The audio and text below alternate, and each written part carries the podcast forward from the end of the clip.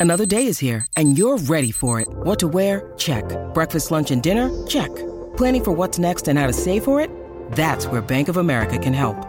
For your financial to-dos, Bank of America has experts ready to help get you closer to your goals. Get started at one of our local financial centers or 24-7 in our mobile banking app. Find a location near you at bankofamerica.com slash talk to us. What would you like the power to do? Mobile banking requires downloading the app and is only available for select devices. Message and data rates may apply. Bank of America and a member FDIC. When you need mealtime inspiration, it's worth shopping Kroger, where you'll find over 30,000 mouthwatering choices that excite your inner foodie. And no matter what tasty choice you make, you'll enjoy our everyday low prices, plus extra ways to save, like digital coupons worth over $600 each week. You can also save up to $1 off per gallon at the pump with fuel points. More savings and more inspiring flavors make shopping Kroger worth it every time. Kroger, fresh for everyone. Fuel restrictions apply. I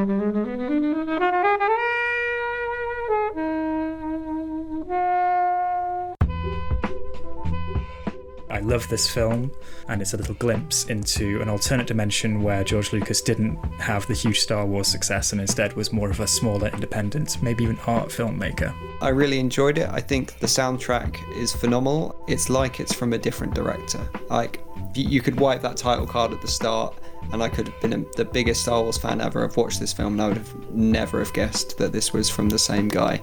It's so so good and it's just so different. It's so inventive um, and it, it feels it feels so exciting to watch another universe that might have been.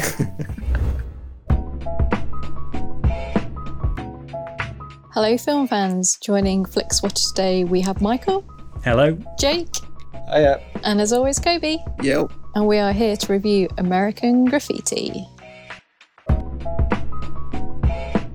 Thank you, as always, to the mighty people for the mighty, mighty tunes. And thanks to Ben from Rockwood Audio for his awesome editing skills. Please do remember to write a review and rate us on Apple Podcasts and anywhere you can do where you listen to the podcast because it really does help us. And you can join in the conversation with us on Twitter at FlixWatcherPod and on Instagram at FlixWatcher. Hello, film fans. Welcome to Flix Watch Podcast. Joining us remotely today, we have Michael and Jake. If you could please say hello to the listeners and tell them a little bit more about who you are, please. Sure. Uh, I'm Jake. I'm a uh, podcast host and producer on the show Ghibliotheque, which is a, uh, a show surprisingly all about the films of Studio Ghibli, although we're, we're now branching out into uh, lots of other stuff as well. Uh, and I'm the co author of the book Ghibliotheque, an unofficial guide to the movies of Studio Ghibli, uh, which I was lucky enough to write with this man. Yes, I uh, I wrote about fifty percent of that book, sharing the credits. Although I'm credited first, that was uh, something that I stipulated. Age before beauty. Yeah, have, you, have, you, done a word count? Have you done a word count to see who wrote more? I just don't want to embarrass Jake by doing a word count. Let's say I found it harder to fit to my uh, my my word limit per chapter. Yeah, it's a, it's about quality, not quantity, isn't it, Michael? Come on, that's mate. what you say. Yes, it's been really fun doing the podcast over the years, uh, bringing Jacob mm. to speed, turning him from the Padawan into the Jedi Master of Studio Ghibli, and now writing this book, which I, I, suppose there are books about Studio Ghibli out there, some amazing ones, but perhaps not many that are pitched more towards just film fans and beginners. Um, mm-hmm. Sort of what we do is we have chapter by chapter, film by film, a bit of historical background, and then Jake's sort of expert film fan review. So that's our sort of bible for turning more people into diehard Ghibli fans. And it's Ghibli. Ghibli is like amazing, and I, have not watched anywhere near as many as I should do, and that's shocking, especially as it is freely available now on Netflix. Um, but it still seems to be oh, there seems there seems to be a roadblock for some people for for Ghibli, and I, I don't understand why that is necessarily. There's people, myself and Helena, maybe I wouldn't say people as one person we know it doesn't like animation full stop, which still makes me sometimes shakes me awake when I'm in deep sleep. Sometimes I think there's people that don't like animation full stop. Um, and I've had friends who say they don't like the way Ghibli looks, but for me, I look, I think it looks every single film I think looks amazing. I just haven't got around to watching it. Um, so maybe there's a step of the people who there's more of me that needs to get around to watching more Ghibli films. How do we get people to watch more Ghibli films? I suspect it's read your book and listen to your podcast. Well, I mean, so the, the, the book is chronological through all of their films, but the podcast, uh, if you go to that, that was not in chronological order. That was curated in a way by Michael to help get me into the studio. Mm. Uh, so if you actually go back to the start of the podcast, and the episode one is Spirited Away, so like a big hitter, it's the one that won the Oscar, followed by My Neighbor Totoro, which is another big classic, um, well beloved. You've seen him cameo in Toy Story 3. And so like that, and that's just our first six episodes kind of covering some of the really key text as well as some cult favorites. Um, so I think, yeah, take the podcast journey. Uh, that's what got me into it. So I can, I said that Michael, Michael built a good syllabus and I'd recommend other people follow it. yeah, and not to sort of undersell what we do. The great thing about Studio Ghibli compared to say any other filmography you look at. So we're going to be talking about George Lucas shortly. He's a guy who, you know, half his films maybe aren't up to scratch, but three quarters, almost the entire output of Lucasfilm. Uh, just avoid it. Anything with him as producer that's not called Indiana Jones. Uh, but but it, with Studio Ghibli, they really made 12 five star films, and maybe maybe not 12. Let's say 10, four or five, four and a half five star films. I can check how many you logged as five. So Jake is now referring to you're stall for Letterboxd. time. But that's the thing. I think that they have a run from the mid late eighties all the way up to the mid two thousands, and they have two filmmakers who are both both firing on all cylinders, working at the top of their game, um, doing very different things, but you know, working in, in, in, in concert with one another. So I think that compared to many other filmographies, really picking any film that catches your eye, apart from the one or two that we'd recommend you dodged, um, you, you couldn't go wrong really. and a lot of them are fairly short as well. Um, it's Yeah. like My Neighbor Totoro, one of the best films ever made, less than 90 minutes. Go check it out. There's another podcast for that. um, so there's four main there's four main cartoon studio animation studios I say that's kind of vying for our attention at the moment. Apart, I'm not going to include Disney on that. Uh, more auteur ones. You have Sony Animations, DreamWorks, um, Pixar, and Cartoon Saloon. Which one of those are you most excited about the next film from? Probably the one that we did a podcast series on. Um, Cartoon Saloon. uh, yeah. Uh, we went through all of their uh, feature works and uh, they haven't made a bad film. They have made some superb films. They maybe made the best film of last year with Wolfwalkers. Uh, I'm so excited to see what they do next. Um, I think they're they're such an exciting presence, and um, yeah, they get kind of thrown this moniker of like the the new Ghibli or Ireland's Miyazaki, referring to the director Tom Moore, and they are they're very distinct and they've got their own look. But if anyone was to kind of carry that mantle, then I'd be happy for it to be them. Yep, I would not disagree with that. They're also a studio, unlike Ghibli. So Ghibli, when they formed, was we're only going to do features. We're not going to sell hmm. out and do TV series. But Cartoon Saloon do really good TV series as well. I know Kobe, you've got a little one. I don't know if you've been um, exposed to the wonders of Puffin Rock yet. Know. That's on Netflix. It's just a wonderful. I mean, that's very Ghibli-ish as well because it's about uh, uh, Puffin siblings having very low stakes adventures on an island off uh, an, an island off the coast of Ireland, and it's just absolutely lovely. Oh, I look forward to. I look forward to that. We're on, we're on uh, Gigantosaurus if we do anything on, on Netflix with him. um, but anyway, we're here to talk about different films. Uh, yeah, Cartoon Saloon, magnificent.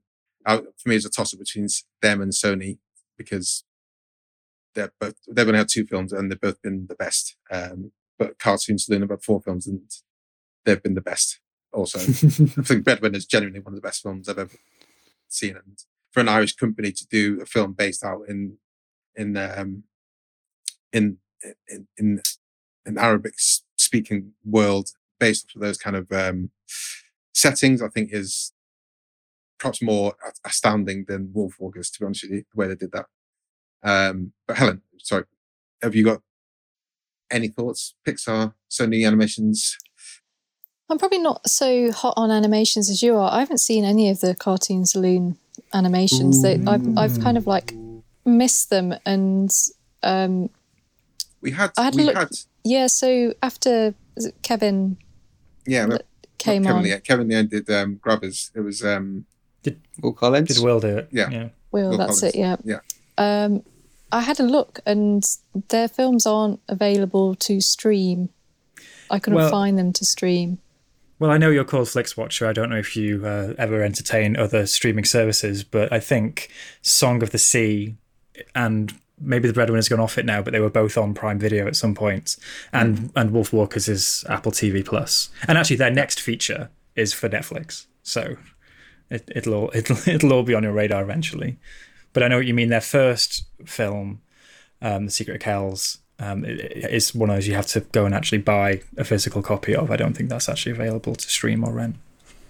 Yeah, which is a shame because I would like to rectify this, but I haven't come across them quite as easily as I was probably expecting. With you just kind of expect to between like the five subscriptions I've probably got going on that they they're there and it's like suddenly not available. Got, I'm surprised on a bit on Mubi. Um, yeah, kind of feels a bit Mubi, but yeah, we'll see. Anyway, we we digress. Get people to take the book. It's out now, guys. And now we're going to talk about um, American Graffiti, which is Michael's choice. Michael, tell us why you chose it and then gives us a synopsis in a minute or less. Gosh, why did I choose it? So I grew up a very strong Star Wars kid. My my life was very much defined by Star Wars up until the age of 12, 13, where the Phantom Menace ruined everything. Um, and when I discovered, I mean, it's not a great discovery; it was a popular film. But when I discovered American Graffiti as a at uni, suddenly I realized, oh wait, George Lucas at one point was a great filmmaker and he just lost his way for many, many decades. So that's one reason why I love this film. I think it's a great new Hollywood film and it's a little glimpse into an alternate dimension where George Lucas didn't have the huge Star Wars success and instead was more of a smaller, independent, maybe even art filmmaker. And can you tell us a synopsis starting now? Well, there's a, there's a or long synopsis, so I'll do the middle length one. This is one night in late summer in Modesto, California, small town California, following the evening and early morning into the next day uh, with various intersecting storylines with a bunch of characters focusing on two, played by Ron Howard and Richard Dreyfuss, um, who are about to fly out that morning to start college. Fair play. Uh, Jake, overall thoughts on American Graffiti? I think American Graffiti is fantastic. Uh, what a what a pleasure to watch this. What a great choice by Michael. Um, I really enjoyed it. I think the the soundtrack is phenomenal and um, it's something that I've been enjoying listening to in my own time uh, in the days since watching this. And I think, yeah, as as Michael says, it's like it's from a different director. Like uh, if you, you could wipe that title card at the start and I could have been the biggest Star Wars fan ever. I've watched this film, and I would have never have guessed that this was from the same guy. Um, and yeah, as just as a as a piece of history, it's fascinating. Um, but as a piece of filmmaking, it's it's so so good, and it is just so different. It's so inventive, um, and it, it feels it feels so exciting to watch another universe that might have been. far, far, long time. I can't be bothered to do the call. Um, cannot be bothered. Helen.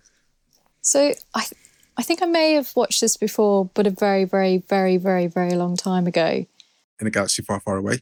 Sorry. I struggle a little bit with this film, and I don't think it's this film in particular, but I think it's this type of film in that I, d- I find it difficult to connect with a nostalgia that I never experienced. And I think that's what it is for me. There's, there's, there's moments in it where you can kind of see sort of his love of wanting to create innovative film, but on the level where I don't connect with the characters and I don't have a kind of like a feeling to that particular time that it's being nostalgic about. I don't get that. And I think because quite a, lot also um, I love reading Letterboxd reviews, and quite a lot of the Letterboxd reviews sort of talk about this and its similarities to Dazed and Confused, which is another film I've watched recently and not connected with. So I think for the kind of same reasons. So I don't think it's a fault of this film. I think it's something that I'm not. I just d- difficult for me to kind of have feelings for something that I don't feel nostalgic for, if that makes sense. Yeah, absolutely if it doesn't connect with you, I mean, like Ladybird, for example, as a film, I get why it's good, but it wasn't. It just wasn't. It wasn't for me. I love Greta Gerwig. I love everything about the setup about it, but just when I watched it, I was like, God damn it! Just didn't hit me in the way I wanted it to. Um, so I, I, I get that with with things, and I'd still recommend Ladybird, obviously, because it has moved so many people. And I love Greta Gerwig to bits, like I say, and all these other pieces. Um, for me, this is, I wanted to love it, but I just couldn't. And I think there was the, there was the piece, I think unrelatable characters started to get my craw a bit. And unlike Helen Knight, Dazed Confused is one of my favorite films. But I think I caught that at the right time. I, I first watched that when I was just about to go to university and me and my friends just had all these super long nights just hanging out and being knobheads. And that, that kind of tied in. We weren't driving around aimlessly, but you know, it was still that, that kind of phase of my life. And I can see obviously Richard Linklater's watched American Graffiti and thought, yeah, I want to do that with my people. Um, and so I think it's a bit more punchy. I think, I think, a few things will happen, happen more, more interesting. Um, but then you also have films like, um, I like films that over one night, like Warriors, uh, even through like Super Bad and, and, and Booksmart, where there's just a one night where things happen and tell the story. It's that overarching thing. I think, I really think it's a nice storytelling piece there, but I just didn't gel with Richie Cunningham, aka uh, Ron Howard. Um, I thought he was a bit of a dick. um, I didn't get what Richard Dreyfuss was doing. Like say, I'm going to flip flopping between college and not. Um, I quite like the the the speed drag racing pieces and just kind of cruising around, running a red light, and then like hanging out for a bit. I kind of like that hanging out bit. But Richie and Richard Dreyfuss, so I should say Ron and Richard, I kind of left me a bit cold. And I think when you have something like this, you need to be held to hook into the characters, uh, and I, I couldn't do that. Gosh, how do I even come back? against the, against these now. Please. So I, I, I, agree, Helen. Sometimes I struggle with a nostalgia for a time that I wasn't present in. But I think I'd say what fascinates me about this film is that they're only making this film ten years after the fact, and already you could tell how how much the world had changed between 62, 63 and 72, 73. Even with our sort of scant knowledge of pop culture history, this is just before Beatlemania happens, just before the graduate changes what American teenagers are. Um, but also, it make, when rewatching it this time, what's wild to me is that if it's only 10 years after the fact, could you imagine anyone now trying to make a nostalgia movie for 2012, 2011? well, Michael, I've just got up the um, the Billboard top 10 for 2010, which would be uh, when this film would be set now if we were making it in 2021. And so imagine the soundtrack of TikTok by Kesha, uh, California Girls by Katy Perry, Bad Romance by Lady Gaga and Dynamite by Taio Cruz would all be appearing on uh, American Graffiti 2021. But, but that's also the thing that is so radical about a film like this is that it was really a risk for them to do that with the soundtrack. This was only shortly after films like The Graduate where they brought mm. in pop songs on soundtracks to be sold alongside the films. But also, this is music that you know had they had a sell by date circa 1960s, early 70s. The Beach Boys were dead in the water, and this release, along with you know Beach Boys and other bands and artists on the soundtrack, had something of a revival. And you wouldn't, you know, if we if you had Coldplay or Lady Gaga or something, they're still around now. It's a very different sort of thing. But that's getting into sort of the sociological, cultural stuff around this, which is the bit galaxy brain, which I do love about this film. But I suppose if the characters aren't immediately relatable, that's fair. I can't argue against that. But I do like George Lucas's approach to this and and mm. the, the, screenwriters where they do just want this to be something like a documentary. They don't want to push the characters too far in any direction. Really, they just wanted them to exist. And there is something quite. Um, I, will say experimental with the fact that Richard Dreyfuss's character is just there, hands in pockets, just walking around town, just seeing who's there, and just having a bit of a chat with them. You, you reference Richard Linklater and Dazed and Confused. Of course, when that comes out, we've had 20 years of teen movies mm. that have come after American Graffiti, when really the Richard Linklater movie I'd compare American Graffiti with would be his debut film Slacker, which is just this like hangout movie where we're just going to go and see yeah. some characters in one place and they'll come and say their piece and go off. And that's why this film, you know, with inflation makes hun- hundreds of millions of dollars of, across various re-releases, but at the heart of it is something so radical and experimental and structureless yeah, I mean, when you think of how quickly a film will drop out of the cinemas now, like if you don't have a good opening weekend, you're you could be gone from cinemas in your first week these yeah. days. American Graffiti stayed in cinemas for two years. Oh, I can imagine. I can 100% imagine. It's one of those things I completely see how this laid the foundation was a blueprint for teen movies going on. Mm-hmm. And I absolutely love it for that. And I do like aimless stuff. You know, Richard Linklater wouldn't have a career if it wasn't for this, because um, you know, like walking around talking about just random shit Mhm. is something that perhaps didn't happen in films before then, before this, and I love it for that. I love. If we didn't have this, we wouldn't have the Before trilogy, Exactly, which I yeah. think is one of the, the pinnacles of walkie-talkie films. not not to push the whole Easy Riders, Raging Bulls type narrative on this, but the exciting thing about that new Hollywood generation is that they were both a product of the first wave of film school education and awareness of international world cinema, the French New Wave, Akira Kurosawa, Japanese cinema, Ingmar Bergman, but they were also suburban American kids who grew up out of that first wave of suburbia. And George Lucas loses that. I mean, you can see elements of that in Star Wars, how really, you know, Luke Skywalker is just a, a gearhead kid who just wants to get out of town. But American Graffiti is almost the perfect marriage of these experimental urges taken from French New Wave, the fact that they're shooting it on quite low grade, low budget camera stock, the fact that uh, they have Walter Murch on sound design, who's creating this sound tapestry where it's basically the entire soundtrack of the film as you watch it is one huge radio show punctuated by Wolfman Jack doing the inter- interstitial bits. You see then um, Quentin Tarantino using that in Reservoir Dogs. Absolutely. Yeah. Well, and you could like the cars in Once Upon a Time in Hollywood, the car sequences and that owe themselves to this, and the, and, way- and use the Warriors radio. also Warriors having that radio DJ over. Yeah, uh, carry on. So and when, and when when he was pitching it, he would, he would he was saying like it's a musical but without songs.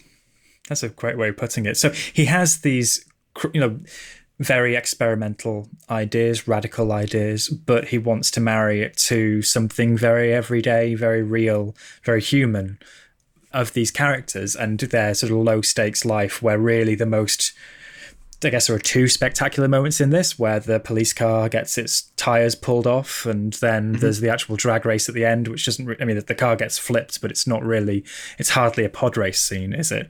But um, so so it, it is almost the the perfect new Hollywood thing at the same similar time. Steven Spielberg coming around, you could really see this. I, I always puzzled me growing up when I'd see those pictures of Francis Ford Coppola, Brian De Palma, Martin Scorsese, George Lucas sitting together. I mean, you mean the Ewok guy is hanging out with the Mean Streets guy and the Godfather guy? How does that happen? And then there's the bl- blowout dressed to kill guy. So with this, you could see how they're all coming out of the same soup of influences and and inspiration. and and those guys obviously then go into shape and make sure that Star Wars isn't a complete disaster. Well, Um, well, the, the Easy, uh, Riders Raging Bulls is a fascinating book, and no Peter Biskind sort of impl- uh, puts a bit too much of his own reading on the characters of behind the book and psychologies of them. But it, it's always stuck with me how he said that George Lucas was somebody who loved working with people. And that, that's in this film. Haskell Wexler coming in, helping with cinematography, who got a cut of the profits. Marcia Lucas, his first wife, helping out on editing.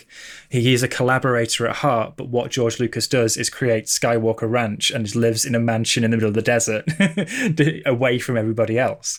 And that's sort of how he's left at the end of Easy Riders Raging Bulls in the mid 80s when he's sitting on his Star Wars millions saying, I really should make a small movie like American Graffiti again. And he never does, which I find so fascinating. But to get back to like the film, I can very easily go off on the stories behind the films. love it. What I love about teen movies and the sort of teen movie genre this one kicks off, and it tends to happen in decade cycles. So you have this film in the early 70s, you have Fast Times at Ridgemont High for the 80s, Dazed and Confused for the 90s, and then films like Can't Hardly Wait at the end of the 90s.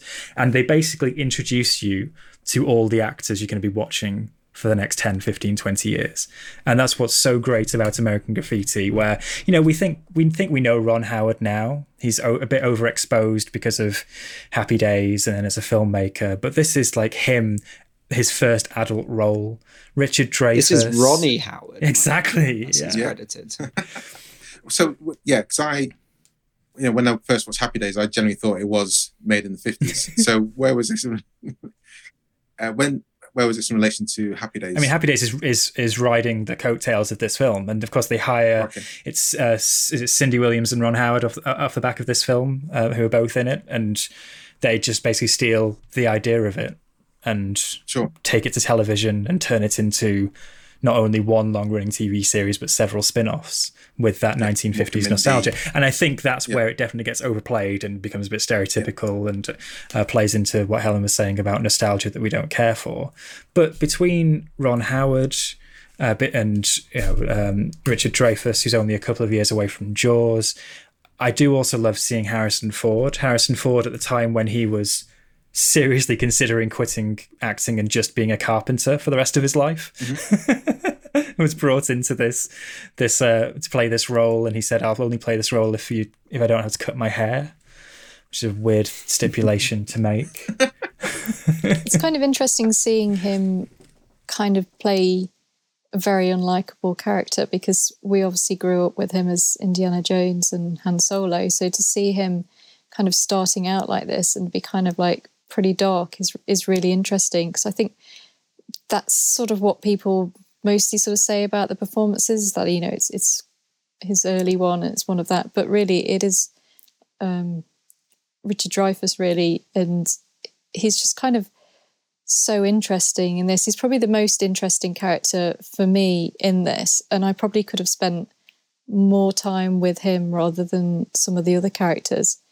But he's just kind of got this weird sort of twitchy energy to him, and he's sort of the one that we get kind of like the. I'm not really sure about the kind of the the ending, like the the where are they now kind of endings for the fictional characters. It kind of feels a little bit strange, but he's kind of the one you want to the, the one I was like, oh, okay, I think that's good that I find out how he ended up, or maybe I would have liked it to have been a mystery. I'm not really sure.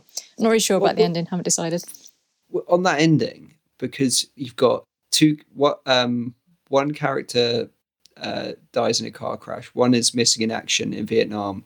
One stays in the town and becomes an accountant, and then Richard Dreyfuss goes to Canada and becomes a writer. And I think Richard Dreyfuss is definitely the one that's like kind of the most humanized and most rounded and has the best adventure. And so you can see George Lucas definitely investing much in him because George Lucas was the suburbanite who wanted to get out of town. And so when those end cards come up, I'm thinking, so George Lucas is saying, if you don't leave your hometown, you're either going to be boring or dead. Uh, but I, I, think that ending is his attempt to puncture the nostalgia because he knows what's coming. He knows that in whatever they do, whether they get out of town or not, they're all going to try and get drafted. I guess Richard Dreyfuss dodges the draft by going to Canada. There is a really funny trivia thing about this. So George Lucas is um, notorious for tinkering with his movies after being released after they've released. Is he? Exactly. um, so they've made the sequel to this, more more American Graffiti, in 78, 78 later in the decade, and it's a, kind of seen now as a bit of a cash in. But what they do is they retell the story of how John Milner dies, um, and to the point where when they re-released American Graffiti, they had to change the end card for him and change the month of the car crash. this little tweak that George Lucas had to make um, to to make things sync up with the sequel. But I do think that that end card because there's also um, a lot out there about how, and this is a flaw of the film, I will, I will level at it. Um, it's not as interested in the female characters as the male characters, although I do think all of the women are amazing, and they have some most some of the standout sequences and performances are from the female characters. Think, and with the end card, I was I was kind of disappointed there's no female characters in the end card. I think George Lucas was was uh, criticized for that at the time, and he said in interviews yeah. that he wanted that end card to be like the, the the punctuation point at the end, and if he had it been mm. two or two or more, it might have got a bit long. Uh, that sounds a bit like a cop out excuse to me, but um, sounds like it's yeah. But every other film that it follows in its wake does make sure that everyone has their their end card moment. Do you want to say anything else, guys, before we head to the score? Should we do a brief pressy on, on George Lucas as to whether he's a is he a good filmmaker? I think if you, if based on this film, yes. I think we, we need to see a pattern though, don't we? Everyone can have their, their rookie year and smash it out of the park.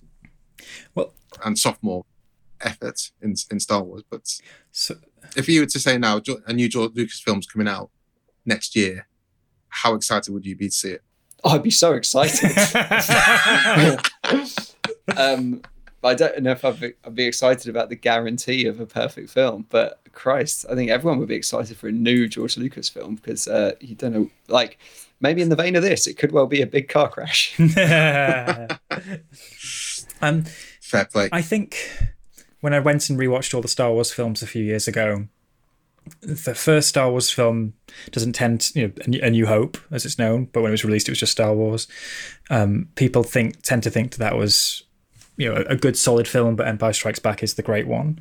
What I love about Star Wars is the fact that it is a piece of pop art and it is colliding all these ideas. It's not really trying to make, create a big mythic world. It's not trying, to create a lore or mythos. It's just what if Kurosawa, Western, Gearhead Kid, all these things all in one film. And I think that his first three films, THX 1138 and American Graffiti and Star Wars, are the work of a filmmaker who is a great pop artist who is coming out of film school but also has this great love of pop culture that he's drawing from. He gets a bit more of that back when he's working with Spielberg on the first Indiana Jones movies, but he's a different filmmaker from Empire Strikes Back on. Once he's becoming the Dream Weaver, um, he's a different yeah. filmmaker. On just another George Lucas point, I was wondering whether um, the little the gear gear shift in Mandalorian became, was picked up from American Graffiti uh, because oh like, yeah, the, with, the, with with, with Baby Yoda. I was thinking yeah, that. Yeah. Um, and I wonder whether like whether that was a conscious thing looking back on this. Um, uh, just a little wink to the Lucas fans out there. can, can, I, can I say say one last thing about Harrison Ford? Which I've so yeah. which I looked you know as I was watching at this time I was looking him up. So I never realized that Harrison Ford is a couple of years older than George Lucas. That's just how old we, oh, we don't really? think Harrison Ford is. He's like at least fifteen years older than you think he is, because he was already thirty-five, I think, by the time Star Wars came out. Oh really? Okay, hold on. That's only seven years younger than me. Got, oh yeah. so, um, and he'd already lived like a whole other life and had several careers. But what's crazy to think about in that way? I know that his character Falfa, when he turns up, is meant to be an adult, but even if that that guy's meant to be in his early twenties, Harrison Ford, even with a ten year gap between the you know the nostalgia gap, he's still older than all the characters in that film. yeah, but we have the um, back in back in those days. I mean, Grease, for example, those kids there. Stockard Channing was like they weren't something. kids. no, no. Um, playing that. So I think that's that's just how you did it then, wasn't it? Yeah. I think I think Ron Howard was legitimately quite young, and um, yeah, and and who else? Charles Martin Smith. I think this was one of his first roles. He was still quite young. There is a alternate universe where that's Bob Balaban. I know one of your favorite favorite actors, Jake, or at least a, a, a face you like to see in films. Oh, absolutely. Yeah, love a bit of Bob. Balaban turned it down and then regretted it for the rest of his career. He said. Yeah, well, but go. then he got to be in Close Encounters, so it all worked out. Exactly. Yeah. Right. Let's head to the scores, guys.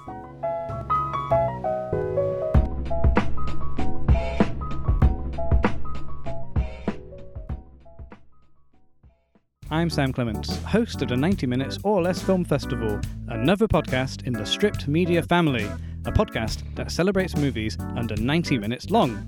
Each episode, I'm joined by a special guest who selects a movie to join our prestigious lineup. Past guests have come from the worlds of film, television, music, food, comedy, and podcasting. Search for us now on the app you're currently listening to this podcast or join us at 90minfilmfest.com.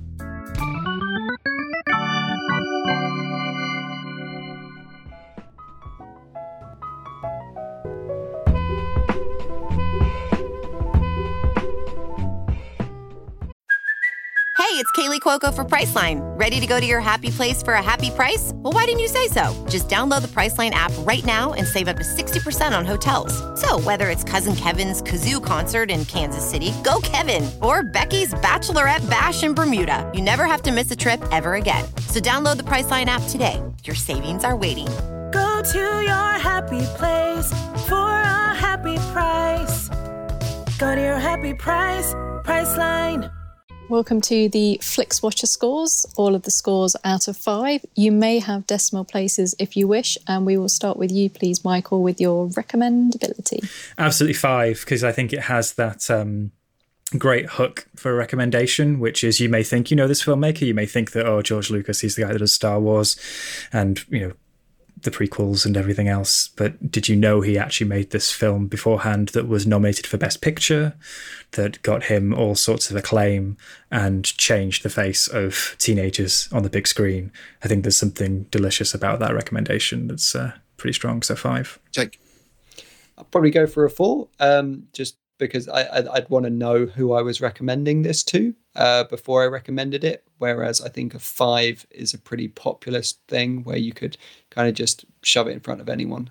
uh, and they're going to go with it. Whereas uh, I think you, you, if you can curate your selection here, uh, I think you need to. But I think it's very good. So yeah, got to be a four. Helen. Yeah, so it's it's not really a film for me, and there'd be definitely a very very specific group of people that I'd recommend it to. I don't think it's probably got broadish appeal, but for anyone who's kind of interested in kind of cinema of that era, so you know any fans of Scorsese, Coppola, you've kind of got to go to the beginning to see where they started out and get a feel for what they were trying to do when they first laid kind of their hands on a camera. So, although it's kind of not really for me, I'm kind of glad I've seen it and a lot of things make sense. So, I'm going to give it a 3.8. A lot of things make sense. I'm going to go for 3.5.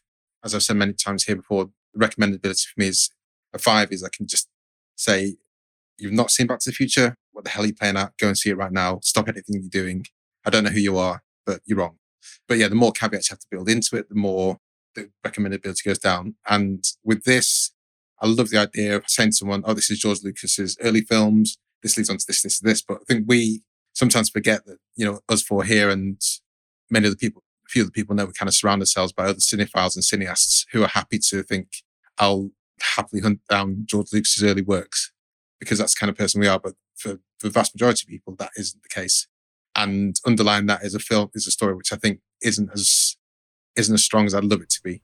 So yeah, three point three point five. This was a massive popular movie in its day. In its day, so though, much money. thing.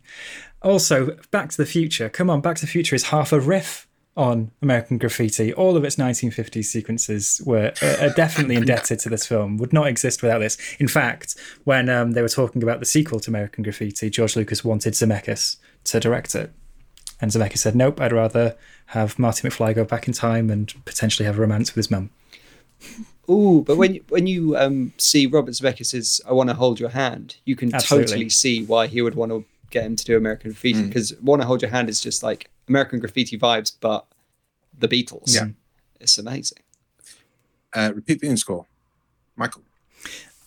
I'd say five because of the very structure of it. There's something that you may pick up differently every time. And for me, there's one element that really hit me this time around, which is the sequence all the way through. You've been hearing Wolfman Jack on the radio as this sort of mystical figure that's been turning on all the kids to the, this music, the power of AM radio from the 1950s, how omnipresent it is, but also how powerful the music is in the shaping of their lives, the soundtrack of their lives. And then Richard Dreyfuss because he's been chasing this character, this white T-bird, the woman in the white T-bird, all the way through. He goes to the station to put out a shout out to her, and there's the this beautiful sequence where it's about mystique and the role pop culture plays in our lives, and almost this Wizard of Oz moment, really, the man behind the curtain who is Wolfman Jack, and it's something so poetic. The fact that um, Richard Dreyfuss gets to see that where of course, the guy's there with his melting popsicles and sticky fingers and says, "Ah, it's not me. You know, the Wolfman. He's this this figure who's flying, you know, going around town, going around the world, finding his music." And then you just get that little glimpse of the magic of the guy on the microphone, who's different from the guy off mic. And as people who speak into microphones all, all the time, I think there's something quite powerful about that for us. Jake.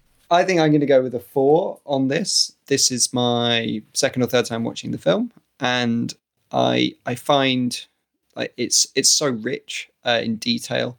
I, I think like it's it's such a woozy film to watch, and you can just get lost in it, and you can pick up new things, and because you're not too invested in the plot, and it's more about that atmosphere, you can drift off into the corners of the screen and see what other stuff is going on, and there's such a pleasure in that. This time I was so swept up in the dancing when they're at the hop and the camera's kind of at hip level. And it reminded me of some of the sequences in Northern Soul or even last year's Lovers Rock. Uh, in the way that like you totally feel like you are dancing with them, and it's that energy and that that kind of like the raucous kind of sexy dancing that would have like made the suburban housewives just scream into their pillow because they were so afraid of what might be happening at the hall downstairs and we're kind of right in that uh, i found so exciting. But who knows what i'll get out of it next time but i'm sure i will. So yeah i'll go, I'll go for a four again because i'm not sure that all viewers would be so kind of swept up in it that they'd be wanting to go back to this world in such a jiffy as i would Helen. Yeah, I'm, I'm going to be less, I'm going to be quite a bit lower on this one probably unlikely that I'd revisit it. There'd probably be need to be some kind of like slightly bigger occasion for me to return back to this one. So I'm going to one and a half. Oh, Michael, a dagger to your heart. Sorry. Okay, so repeat viewing score for this. I've seen it twice. I think the first time I didn't know what it was called. Um, and I was just like, hold on, is that Harrison Ford and Rich Cunningham? Um, and then you just kind of watch the film and I always remembered it. And then for some reason, they just hadn't got round, hadn't got around to watching it. And this is why, you know, Netflix is awesome for, for a film that you, you haven't been bothered to track down or is difficult to find. And then suddenly it's there and you're like, oh, awesome. And I referenced this when we did our Booksmart episode of this, you know, the story of one night film, and I saw that this had just come out, so I was excited to watch it. But I don't think I'll, I'll watch it frequently. Whereas, you know, Dazed Confused, I'll watch once a year. This will be once. If it's on Netflix forever, I'll watch it like once every couple of years. I reckon, mm, yeah, maybe less than that. So I'll go for two point five. Small screen score, Michael. I think this is a great small screen film. I have seen it on the big screen. It is a film that uh, a friend of mine. Was it was it a drive through? Oh no, that would be really interesting, right? I had I've had terrible experiences at drive-throughs. Um, I think I what did I see? I saw Lock at a at a at a, at a drive-in cinema. Um, That's such a That's good idea in in theory. so theory, and it was it was in um, Trafford Park um, in, in, in Greater Manchester, and it was a weird one because you had to sort of it, back back in the day they'd have you know it's, it was different technology now because you had to use a Bluetooth thing to beam in, and you realise that actually the sound system isn't very good in a drive-in nowadays. But I saw um, American Graffiti. It's a cinema that where a friend rented out for their birthday, and it's it's a, it's a good one.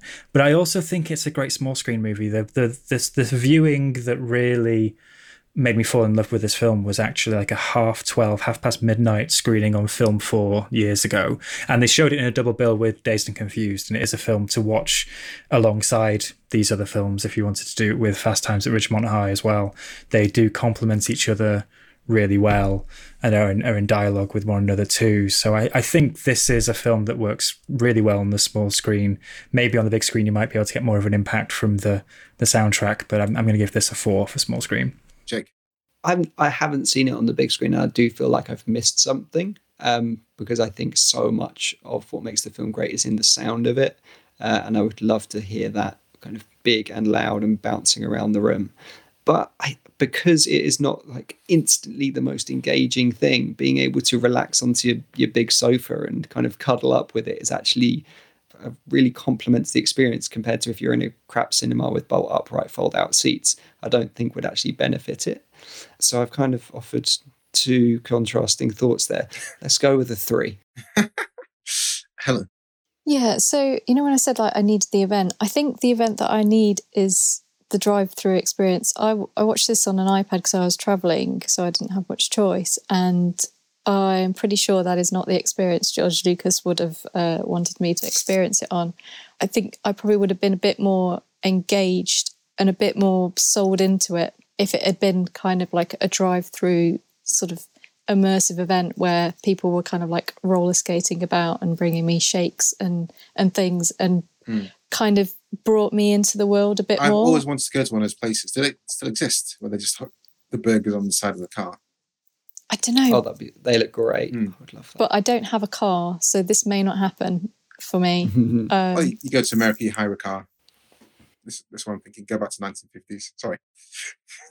so yeah, I think I've, I think I probably would have been a bit more engaged in it and a bit more into it had I seen it on something a bit bigger. Yeah, and just to draw me in a little bit more. And like you said about the soundtrack, having that a bit more in stereo rather than just in in, in my earphones.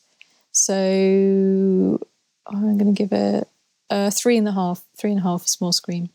Yeah, I'm going to give three and a half as well. I think for me, I'd love to watch it at the Prince Charles, but as a marathon with uh, like Dazed Confused, Warriors, maybe not fast fast times, but that kind of film. I think that'd be a good kind of teen, a lazy teen film marathon. Apart from Warriors, which is quite high energy and frantic. I think about the films that made that marathon, but I think that, that kind of that kind of concept would work well for me. Uh, so three point five engagement score, Michael. So I think this is. I'm going to give it three out of five for engagement, and I don't want that. I don't think that's necessarily a negative thing because it does invent the sort of hangout movie formula, where you can just zone in because that, that is sort of the, the, the rhythm of the film is one where you are sort of driving up and down the the high street in Modesto at night and what characters are going to come around the corner next. So if you do drift away, that's almost part of the appeal of it. It doesn't. It's not. You're not going to miss a great twist or a foreshadowing or something if you do zone out. But uh, so I, will give it three, but um, that's caveated as I don't think it's necessarily a bad thing. Jake, um, yeah, I, I think I can echo what Michael said there. I I do think like you have to be on its wavelength. Um, I think it's the kind of film where you might be able to tell 15 minutes in whether or not you're going to go with it. And if you're not kind of going with any of these characters and it's bouncing between them and this fairly sporadic structure, it's going to make it harder to latch onto any of it. But I do think it is it is a very exciting film, and you can get kind of caught up in the thrills of it and the kind of just the the heady sound and vision that comes with it. Uh, and also the fact that Richard Dreyfuss in this dresses like Richard Dreyfuss. I did, how old was Richard Dreyfuss in this? Because he looked he looked very young, but at the same time he didn't look like. I think he just had he had kind of. It's funny, isn't it? You can't place it. a it. bit of puppy fat. That he doesn't have.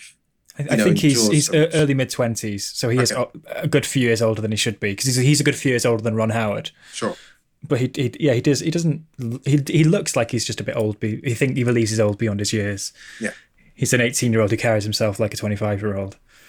But he happens to be a 25 year old who's pretending to be an 18 year old carrying him like a 25 Yeah, exactly.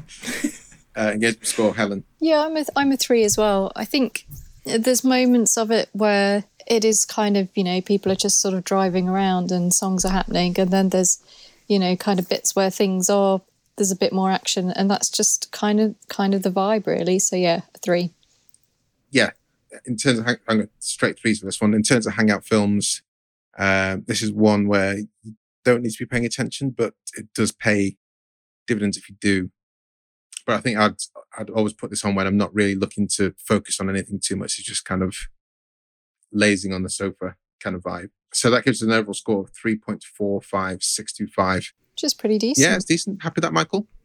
That that's good. I, am happy yours, with that. Where does, more importantly, where does that rank alongside Hard Eight, Jake's first pick when he was on the Flixwatcher in the past?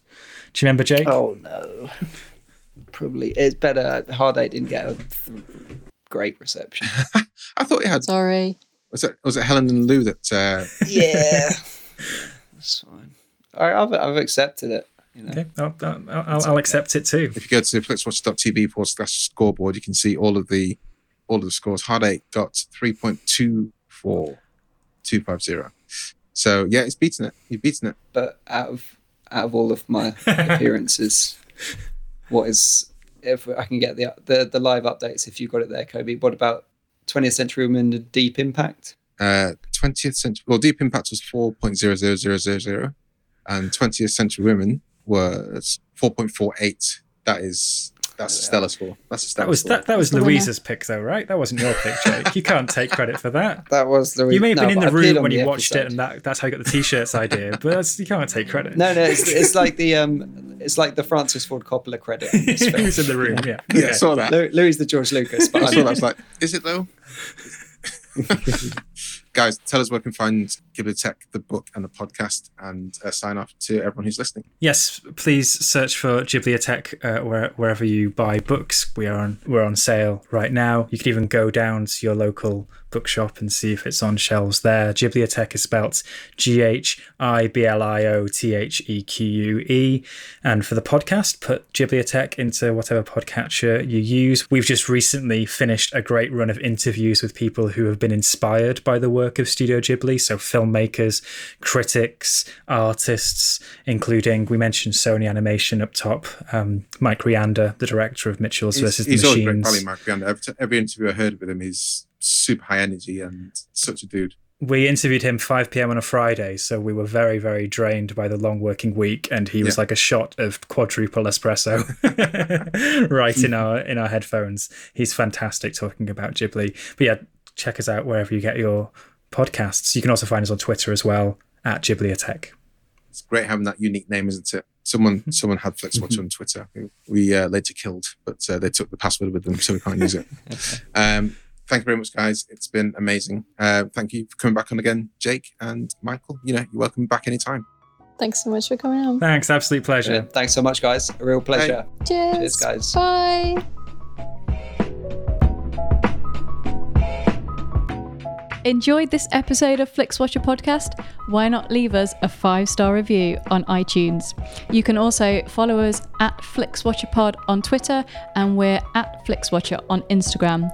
Thanks as always to the mighty people for their mighty, mighty tunes, and Ben from Rokkwood Audio for his awesome editing skills. If you're looking to get your podcast edited as sweet as this, get in touch with Ben, and that's Rokkwood, R O K K Wood Audio. Tell him FlixWatcher sent you.